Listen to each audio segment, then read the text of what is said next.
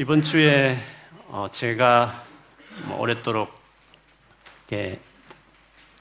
기록 삼아 일기 삼아 기록했던 가족 블로그가 있는데 그 여러 글 중에 교회를 옮기는 경우라는 예전에 썼던 글이 있는데 거기에 어떤 분이 이제 댓글을 이렇게 남겨 주셨더라고요.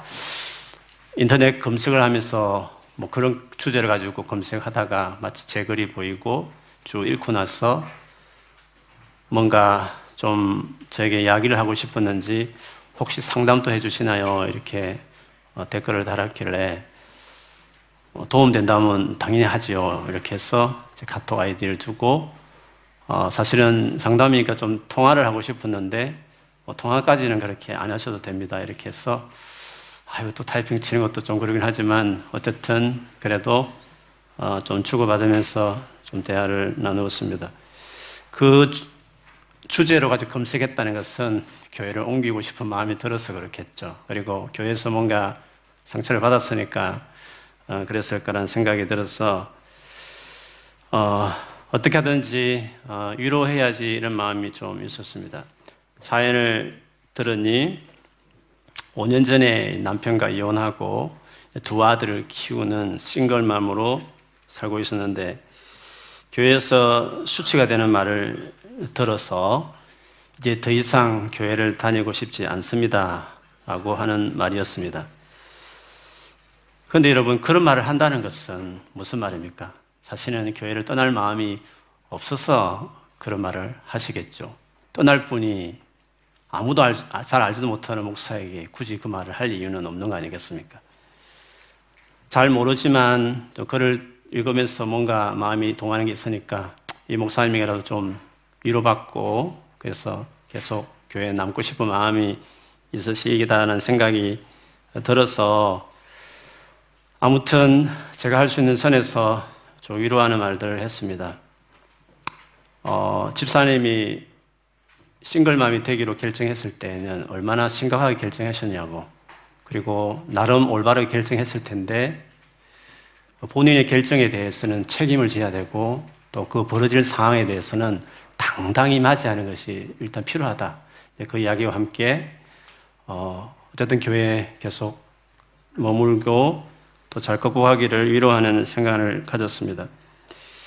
사실 그 싱글맘의 마음이라는 게 돼보지 않는 사람은 아마 잘 모를 겁니다. 무심기로 툭 내뱉는 말이 어, 본의 아니 큰 상처를 줄 수 있으니까요. 오늘 본문에 보면 다른 사람이 모르는 힘든 마음을 가지고 살아갔던 아픔이 있었던 한 부부 이야기가 나오고 하나님께서 감사하게 그를 돌아본 어, 이야기가 오늘 본문에 있습니다. 때로 때는 헤롯이 유대 왕으로 있을 때였고 당시에 제사장들이 제사를 위해서 24개 조로 24개 조로 나누어서 그 일을 매주 했는데요. 이 사가랴라는 이 사람이 주인공이고 그는 아비야 조에 속했던 제사장 사가랴였습니다. 이 사가랴가 속한 이 아비야 조는 8조였습니다. 여덟 번째 당되는 조였죠. 그의 아내도 소개를 했는데 엘리사벳이라고 했고 특별히 아론의 자손이라고 했습니다. 여러분 아론은 아론은 모세의 형이고 최초의 대제사장이었습니다. 제사장 가문으로서는 진짜 정통 가문이죠. 제사장들이 다 어, 이렇게 제사장 가문들하고 굳이 결혼할 의무는 있는 건 아닙니다. 이방인만 아니면 어느 집하든지 다 결혼할 수 있었습니다. 그런데 유독 아론의 자손 중에 여인과 결혼을 했다는 것은 사가라로 본다면 제사장의 입장에 본다면 진짜 완전한 외모로 볼 때는 완전한 정말 누가 보기에도 부러운 그런 결혼을 했다고 말할 수 있습니다. 이들은 외적으로만 훌륭할 뿐만 아니라 그 제사장으로서 마땅한 삶의 모범도 있었던 분이셨습니다. 5절에 보면 둘이 다 사가랴도 그렇고 엘리사벳도 그렇고 둘 다 하나님 앞에서 어려운 사람이었다고 했습니다. 주님의 모든 계명과 규율을 험잡을 데 없이 지켰다고 할 정도였으니까요. 그러니까 사가랴 부부는 외적으로나 내적으로나 다 완전한 그런 사람이라고 할 수 있는 거죠. 그런데 이런 부부에게 아픈 사인이 있었습니다. 오늘날에도 그렇지만 자녀를 갖기 원하는데 잘 안 생겨서 힘들어하는 부부들이 상당히 많습니다. 유아 세례하는 날을 피하고 싶을 만큼 그게 그렇게 힘든 어, 부부들이 많은 거죠.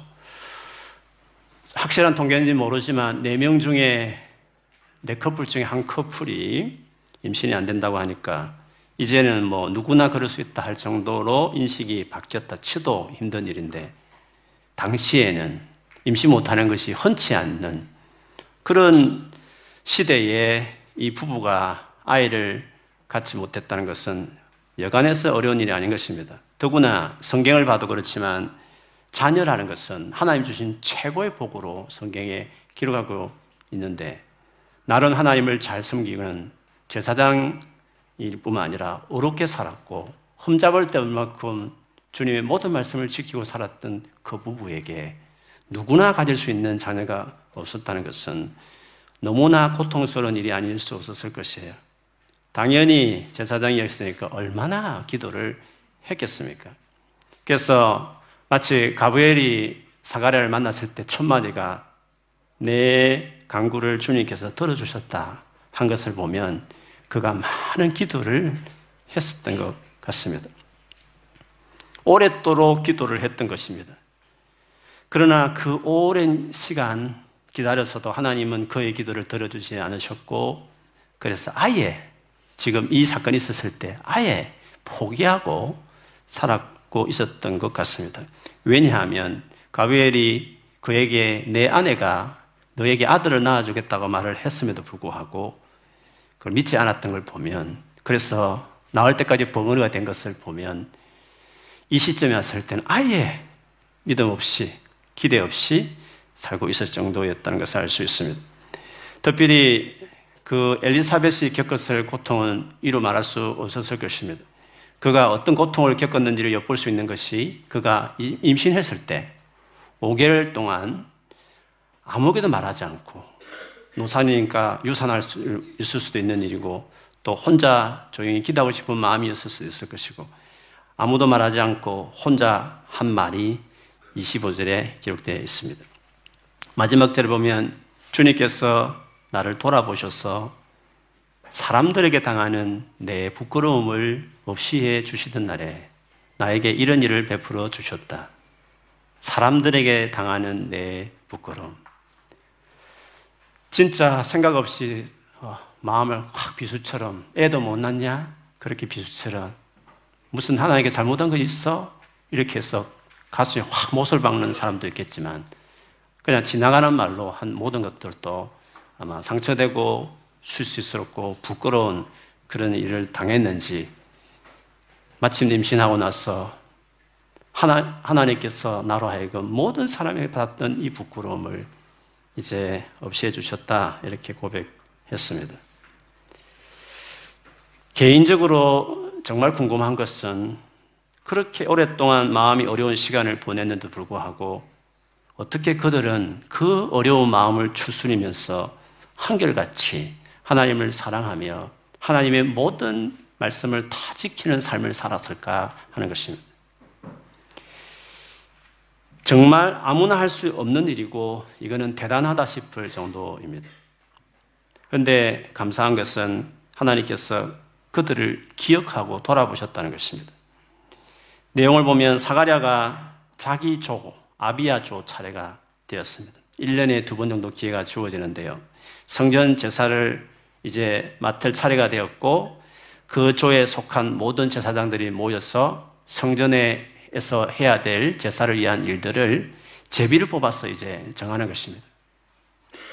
성전에서 제사장들이 하는 일이라는 것이 이제 불을 준비하고 재단을 깨끗하게 청소하고 또 재단에 제물을 바치고 마지막으로 그 피를 가지고 성소에 들어가서 하나님 계신 지성소 바로 앞에 있는 분양단에서 향을 피우는 그 일을 하는 것이 제사장이 하는 일이었습니다. 그런데 이 중에서 제일 성스러운 가장 영광스러운 일은 바로 성소에 들어가서 분양하는 일이었습니다.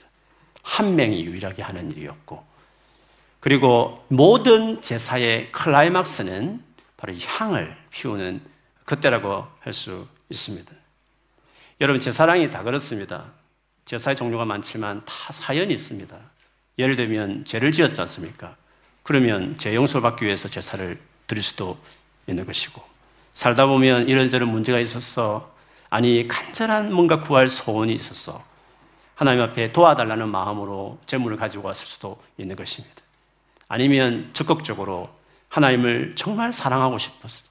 더 친밀하게 화목하고 싶었어. 아니면 하나님 앞에 내 인생을 드리면서 서운하는 마음으로 드리는 재물도 있었을 것입니다. 그러니 재물이라는 것은 다 사연이 있는 것입니다. 다르게 말하면 다 기도 제목과 같은 것입니다. 그래서 그 백성들이 정말 하나님 앞에 간절한 기도 제목, 필요, 소원들을 다 가지고 제물을 드리면 제사장들이 마지막 그 제사장이 그 기도 제목과 같은 제물의 피를 가지고 하나님 바로 앞에 있는 그 분양단에서 향을 피우면서 하나님 앞에 이 제물을 드리는 사람들의 간절한 기도를 들어달라는 마음으로 마지막 모든 제사, 제사의 마지막 클라이막스는 향을 피우면서 어, 하나님 앞에 드리는 것입니다. 그래서 성경의 그 향을 성도들의 기도다 이렇게 시편에도 뭐 요한계실 같은 데도 언급되어 있기도 합니다. 그런데 사가랴가 이 중요한 마지막 이 영광스러운 향을 피우는 순서를 제비 뽑았는데 그것에 뽑혀서 맡았다는 것입니다. 당시에 제사장의 수가 많게는 2만 명이라고 하기도 하는데 24개 조로 이렇게 나누면 한 조에 900명 이상이 배치되는 셈입니다. 그 900명이 제비를 뽑아서 그 중에 한 명으로 향을 피우는 제사장이 된다는 것은 확률적으로 본다면 평생에 한 번 있을까 말까 할 정도로 어려운 일 것입니다.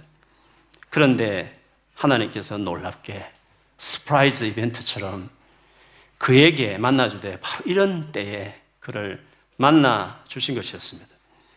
특별한 이벤트를 계획하신 것처럼 하셔서 그를 만나 주신 이었습니다. 그가 향을 피우러 들어갔을 때 뭔가 놀라운 일이 일어나게 되었죠. 그 향을 피울 때 당연히 기도하는 마음으로 했을 것이고 오늘 성경에 보면 밖에도 많은 백성들이 같이 기도하고 있었다고 말했습니다. 왜냐하면 마지막이니까 그게 제일 중요한 순간이니까 그 많은 백성들의 기도를 다 모아서 이제 향으로 피우면서 이 사가랴가 하나님 앞에 어, 기도하는 시간이었습니다. 근데 그 순간에 의인의 기도는 역사하는 힘이 크다는 야고보서 말씀처럼 그가 기도할 때 사가랴 개인만 아니라 이스라엘 민족 전체를 아니 온 인류를 위해서 기도가 응답되는 일이 일어나게 된 것이었습니다. 사가랴가 떨리는 마음으로 성소에 들어가서 분양을 하고 있을 때 천사장 가벨이 나타났고 그가 분양당 오른쪽에 딱 선 것이었습니다. 그 천사를 보다 너무 놀래었고 너무 두려움에 사로잡혔습니다. 그 천사가 그에게 한 말이 있는데 좀 길지만 중요해서 제가 한번 읽어 드리겠습니다. 13절부터 17절까지인데요. 천사가 그에게 말하였다. 사가라야 두려워하지 말아라. 내 강구를 주님께서 들어주셨다. 내 아내 엘리사벳이 너에게 아들을 낳아줄 것이니 그 이름을 요한이라고 하여라. 그 아들은 내게 기쁨과 즐거움이 되고 많은 사람이 그의 출생을 기뻐할 것이다. 그는 주님께서 보시기에 큰 인물이 될 것이다. 그는 포도주와 독한 술을 입에 대지 않을 것이요. 어머니 뱃속에 있을 때부터 성령을 충만하게 받을 것이며 이스라엘 자손 가운데서 많은 사람을 그들이 주 하나님께로 돌아오게 할 것이다. 그는 또한 엘리야의 심령과 능력을 가지고 주님보다 앞서와서 부모의 마음을 자녀에게로 돌아오게 하고 거역하는 자들을 의인의 지혜의 길로 돌아서게 해서 주님을 맞이할 준비가 된 백성을 마련할 것이다. 했습니다. 아내 엘리사벳이 아들을 낳을 텐데 그 아들 이름을 요한, John이라고 어, 지어라고 했습니다. 여러분, 요한이라는 뜻이 무슨 뜻인지 혹시 아십니까? 요한이라는 뜻은 하나님은 자비로우시다. 하나님은 은혜로우시다. 혹은 하나님께 은총을 입은 자, 하나님께 사랑을 입은 자, 뭐 그런 뜻을 등등으로 요한의 이름이 있습니다. 내게도 기쁨과 즐거움이 되지만 많은 사람에게도 기쁨을 주는 아들이 될 것이라고 이야기했습니다. 많은 사람에게도 기쁨을 준다. 그것은 마치 주변 모든 사람이 아들을 낳았다는 그 소식을 듣고 아이고 잘 됐다. 그렇게 오래 기도하더니 드디어 하나님은 아들을 주셨구나. 아, 너무 기쁘다. 라고 하는 정도의 말을 하는 것이 아닙니다. 그 아들이 오늘 본문에 보면 주님 보시기에 큰 인물이 될 것이라고 했습니다. 너무 큰 인물이고 너무 헌신된 사람은 당대 음료수 같은 포도주와 독한 술까지도 입에 대지 않았던 나실린처럼 하나님께 구별되어 살아갈 존재라고 했습니다. 그리고 그 일을 감당하기에 합당하도록 뱃속에서부터 성령으로 충만할 것이라고 했습니다. 왜냐하면 그는 장차 이스라엘 많은 자손들을 하나님께로 돌아오게 할 자이기 때문에 그렇습니다.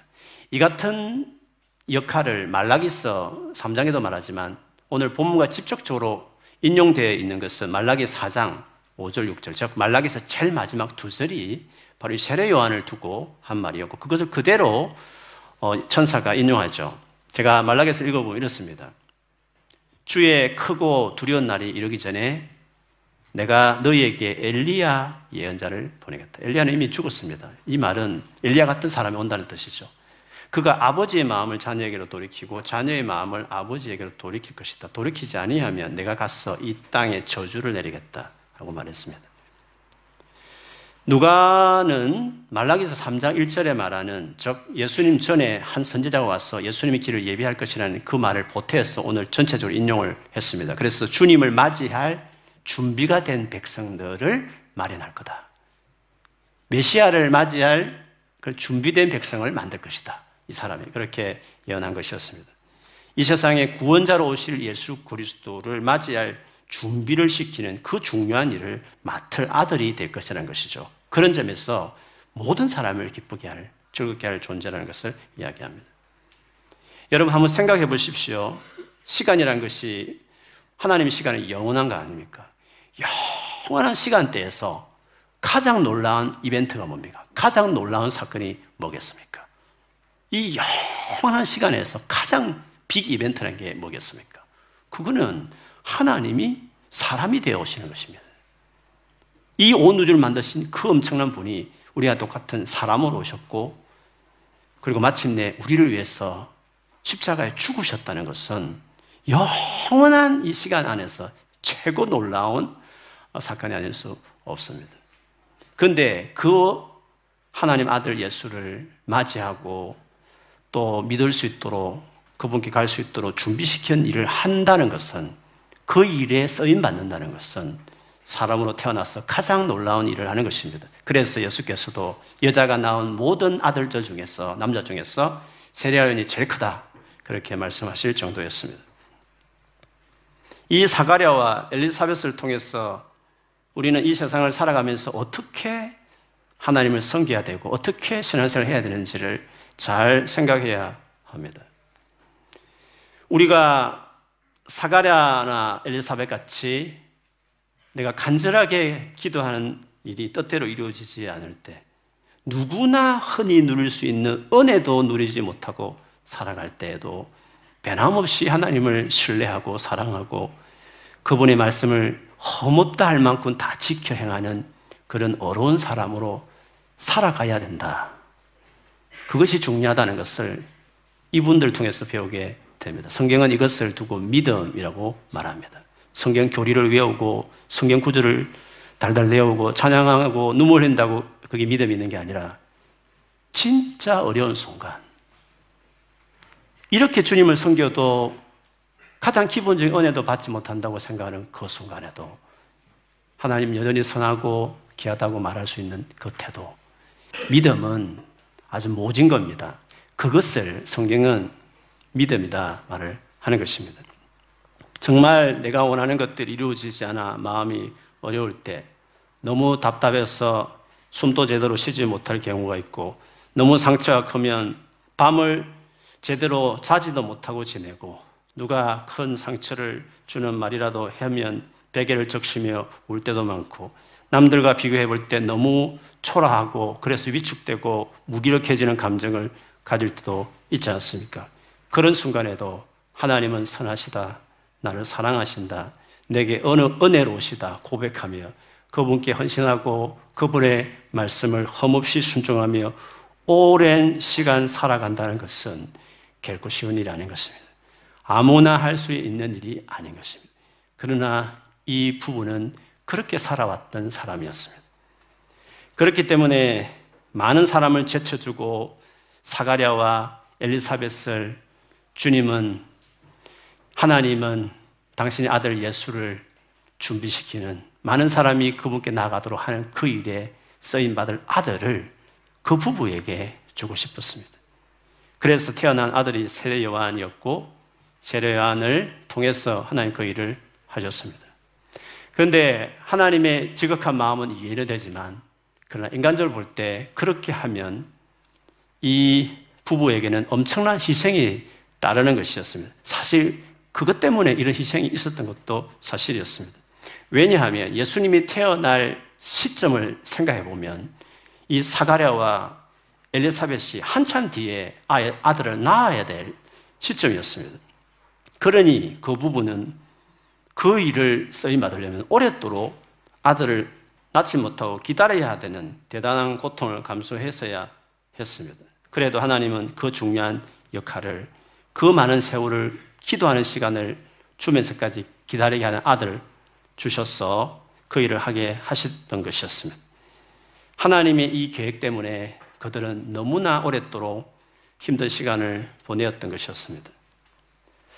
한국에서 오래전에 제가 지도했던 자매가 여자 청년이 있었는데 원래 어, 초등학교 교사였습니다. 한국에는 괜찮은 직업이죠.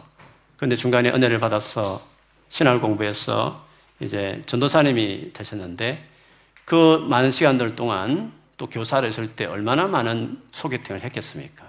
나름대로 아름다운 가정을 이루기 위해서 많은 형제들을 만나보고 했는데 이상하게 여러 가지로 이렇게 잘 안 맞고 그래가지고 결혼 정년기를 훨씬 넘길 정도로 대까지 결혼을 하지 못하고 있는 상태였습니다. 근데 어느 날 미국에 있는 어떤 형제를 소개를 받았어. 너무 멀다 보니까 할 수 없이 그때도 이렇게 화상으로 이렇게 데이트를 했어요. 그런데 얼마나 좋았던지 결혼식 당일 날에 서로 처음으로 만나서 결혼해서 식을 올리는 어, 그런 참 이해 안 되는 그런 일을 했어요. 얼마나 좋았으면 그리고 충동적인 사람이면 그럴 예만 한데 그렇게 오랫도록 고르고 가르고 판단하고 했는데 어떻게 한 번도 만나지 않고 화상으로만 데이트하다가 결혼식 앞두고 가서 만났었 했을까? 너무 놀라운 일이죠. 얼마나 마음에 들었으면 얼마나 진짜 만날 필요 없이 대상이라 확신이 들었으면 그 정도까지 되었겠습니까? 결혼하고 바로 얼마 안 돼서 영국에 이제 와서 제가 이제 만났는데 그래서 그 사연을 들었죠. 그 자매가 그 형제도 마찬가지지만 그런 고백을 했습니다. 만약 우리 둘이서 젊은 날에 우리 둘이를 많이 만났다면 내 타입 아니야. 그렇게 하고 그리고 그때는 어렸으니까 철이 없으니까 이렇게 바뀌고 변화될 수, 것이라 생각 안 했으니까 그때는 아무리 일찍 만나도 결혼하지 않았을 것입니다. 그런데 하나님은 이 둘에게 이 서로가 제일 잘 맞는 사람이니까 부득이하게 이 둘을 만나게 하려면 오랜 세월을 지나서 서로 깎이고 다듬어서 그래서 결혼을 시킬 수밖에 없었으니까 그 늦은 이유가 있었다는 거죠. 그렇기 때문에 일찍 결혼가지고 평생을 고통당하는 것보다는 늦게 결혼해도 제대로 맞아서 사는 것이 선택한다면 여러분 뭘 선택하시겠습니까? 부자를 선택하지 않겠습니까? 물론 지금 저 힘든 부부들 너무 후회하지 마시고 저는 그렇지 않습니다. 원래 좋아도 다 갈등이 있습니다. 아, 수습은 좀 해야 되니까. 그, 그렇습니다. 아무튼 다 늦게 될 때에는 우리가 모르는 하나님이 정말 그 선한 계획이 있는 것이죠. 우리 앞대전으로 그런 의미에서 한번 서로 소개를 좀 서로 격려를 할까요? 늦을 때는 그만한 이유가 있습니다. 네, 꼭, 꼭 결혼만 두고 하는 거 아닙니다. 여러분 삶에 진짜 답답한 그런 이유들, 이해 안 되는 어, 그런 이유에 대해서도 마찬가지입니다. 여러분, 우리 하나님은 정말 지혜로우십니다. 믿으십니까? 하나님 우리를 정확하게 압니다. 정확하게 보시고 알고 계십니다. 그러므로 그분이 내게 자세히 말씀해 주지 않으시니까 이해가 안 되고 답답하고 더구나 누구에는 당연히 누릴 수 있는 일반恩寵까지 내게는 없었어 힘들고 마음 아픈데도 더구나 하나님을 그렇게 누구보다 잘 섬기는데도 그때에도 그것도 오랜 기간 그렇게 보낼 때 우리는 그런 순간에 절대 포기하지 말고 어, 힘들지만 그 우울한 감정에 사로잡혀서 하나님을 멀리하거나 하나님을 대충 섬기는 염세적인 냉소적인 사람으로 살면 안 되는 것입니다. 인내하면서 더 살아보시면 분명히 하나님께서 그렇게 신실하게 섬기는 여러분을 위해서 여러분 개인의 기쁨 정도가 아니라 그렇게 잘 섬겼고 그렇게 오래 신실하게 기다렸던 여러분을 다른 사람, 많은 사람들의 행복을 위해서, 기쁨을 위해서 사는 인생으로 반드시 우리를 세워 주실 것입니다. 그래서 주님을 따른다는 것은 주님께 정말 헌신한다는 것은 우리 인생의 가장 영광스러운 미래를 만들어 가는 것입니다. 아브라함이 하나님을 부르심을 받았을 때 그는 갈대아 우르라는 메소포타미아 문명의 발생지입니다. 한국의 강남과 같은 것입니다. 거기서 평생을 호화호식 지내면서 아무 걱정 없이 살아그 아브라함이 하나님이 부르심을 받고 믿음을 살기 시작하면서 평생을 불편하게 살았고 평생을 불안함에 떨며 살았고 평생을 미래가 어떻게 될지 모르는 불확실한 인생을 그가 살았습니다. 그러나 그가 나은 게 뭡니까? 그에게 인생의 영광스러움이 뭡니까? 아브라함, 한 집안의 아버지라는 그 인생에서 아브라함, 올레이션스의 아버지. 그런 인생으로 그가 바뀐 인생을 살았다는 것입니다. 우리에게 잘 사느냐, 편안하게 사느냐, 인조해하는 사느냐, 그건 우리 인생 궁극적인 목적이 아닙니다. 힘들고 어렵고 정말 가슴 아프지만 그러나 많은 사람들의 아비와 어미가 될 만큼 많은 사람의 기쁨과 즐거움을 주는 인생 되는 것만큼 영광스러운 인생이 어디 있습니까? 90년 살면서 돈을 벌면 집을 몇 채 사겠습니까? 그 정도 집 사기 운동하는 것처럼 인생을 보내지 말고 힘들고 어려워도 많은 사람을 살리는 많은 사람을 추구하는 많은 사람들을 위로하고 세울 수 있는 인생이 되는 만큼 모든 사람의 아비 같은 인생으로 산다는 만큼 영광스러운 인생이 어디 있습니까? 베드로도 매일매일 갈릴리 호수에서 고기를 잡아서 그저 내 안에 주신 자녀들 먹이고 공부시키고 대학 가는 것이 그저 기껏 그것 같은 그것밖에 안 되는 인생을 살았던 그를 주님이 찾아오셔서 이 건물 이 고기 잡는 거 다 버려두고 나를 쫓아오너라. 그러면 내가 사람을 낚는 사람을 바꾸는 사람을 구원하는 하나님 나라 무브먼트를 위해서 쓰임 받는 인생으로 너를 만들겠다 하셨습니다. 그래서 건물을 버려두고 아버지를 버려두고 쫓았더니 우리가 잘 알듯이 최초의 교회, 예루살렘 교회 5천명, 3천명 핵심시켜서 그렇게 꿈꾸셨던 하나님 백성 만드는 교회 세우는 일에 1등 공신이 될 만큼 귀하게 쓰임받았던 사람이 된 것을 여러분 기억하지 않습니까? 하나님을 따르는 데는 인간적으로 감수해야 될 어려움이 분명히 있습니다. 하나님은 그렇게 감수하면서까지도 끝까지 자신에게 순종하는 자들을 통해서 이 땅을 향한 하늘에 이미 이루어진 그 뜻을 이 땅에 이루어가고 계십니다. 자기와 가족의 기쁨 정도가 아닌 많은 사람을 기쁘게 하는 사람으로 그를 쓰시려는 것입니다. 만일 여기 앉아 계신 분들 중에서 남들과 비교해 볼 때 나는 더 큰 상처가 있다. 나는 아픔 있고 나는 사연을 가진 사람이라고 느끼는 분이 혹시 계십니까? 그러면 오늘 본문의 사가랴와 엘리사벳을 붙잡아 보십시오. 그들의 믿음을 갖고 그런 가운데도 불구하고 이렇게 주님을 섬겨도 불구하고 가장 기본적인 은혜도 안 주는 하나님일지 모르겠지만 그럼에도 불구하고 하나님을 여전히 사랑하고 신뢰하고 바라보고 언제나 주만 바라보며 살았던 이분들처럼 사는 것입니다. 여러분, 우리가 연약해서 경건하게 살 수 없었습니다. 그래도 하나님은 자기 아들을 십자가에 죽게 하셨습니다. 우리가 여전히 죄를 짓고 있었어. 하나님이 가슴에 대못을 받고 있을 그때도 하나님은 가장 귀한 아들 예수 그리스도를 우리 위해서 십자가에 죽게 하셨습니다. 우리는 하나님의 원수처럼 살았음에도 불구하고 하나님은 사랑하는 자기 아들을 십자가에 죽게 하셨습니다. 그때도 그렇게 우리를 사랑하셨는데 이제 하나님의 사랑을 알고 예수 잘 믿고 아니 잘 믿는 것을 그치지 않고 어렵게 살고 모든 것에 흠잡을 수 없을 만큼 그 계명과 규율을 지키는 인생을 살면 하나님이 그를 그냥 두겠습니까? 그 오랜 세월 아무 변화가 없는 그 인생 답답한 인생이 같이 보이지만 하나님이 그대로 인생을 끝나게 하실까요? 하나님은 안 계시면 그렇게 할 겁니다. 하나님이 안 계시면 그렇게 될 겁니다. 그러나 하나님이 계시면 진짜 우리가 죄인 되었을 때도 자기 아들을 내어줄 때 사랑하는 분이면 이제는 죄인이 아니라 어렵게 살고 모든 것에 순종하며 살겠다는 자들에게 어찌 하나님께서 그 인생을 그냥 그렇게 살다 끝나는 인생으로 보내겠습니까?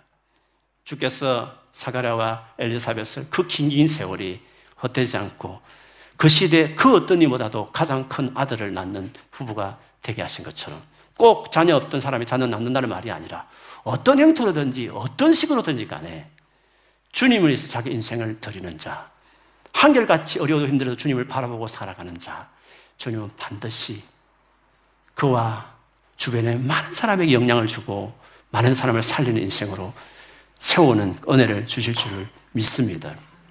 그래서 우리가 힘들고 어려울 때도 남이 가지 못한 여러 가지 힘든 상황을 당면한다 하더라도 슬퍼하거나 다운시킬 일들 있지만 다운되지 마십시오. 남들에게 없는 그 많은 아픔이 있으면 여러분은 다른 사람보다 더 큰 일을 더 많은 사람 영향을 미칠 수 있는 사람으로 쓰시기 위해서 주님께서 여러분을 보시고 있고 그렇게 사용하여 주실 것입니다. 그러니 다시 주님을 바라보기로 결정하고 멀리 했던 기도의 자리를 지키고 다시 말씀 붙들고 대충 힘든 마음으로 뚜벅뚜벅 그렇게 주님을 따르지 말고 소망 삼고 다시 주목지고 주님을 따라가는 그런 삶으로 살아가면 반드시 하나님이 살아계시니까 반드시 여러분 인생을 통해서 영광을 받으실 뿐만 아니라 여러분에게도 기쁨을 주지만 많은 사람의 기쁨을 주는 삶으로 여러분을 쓰실 줄 믿습니다. 그런 놀라운 은혜를 경험하는 모든 분들이 다 되시기를 주님 이름으로 축원합니다. 아멘.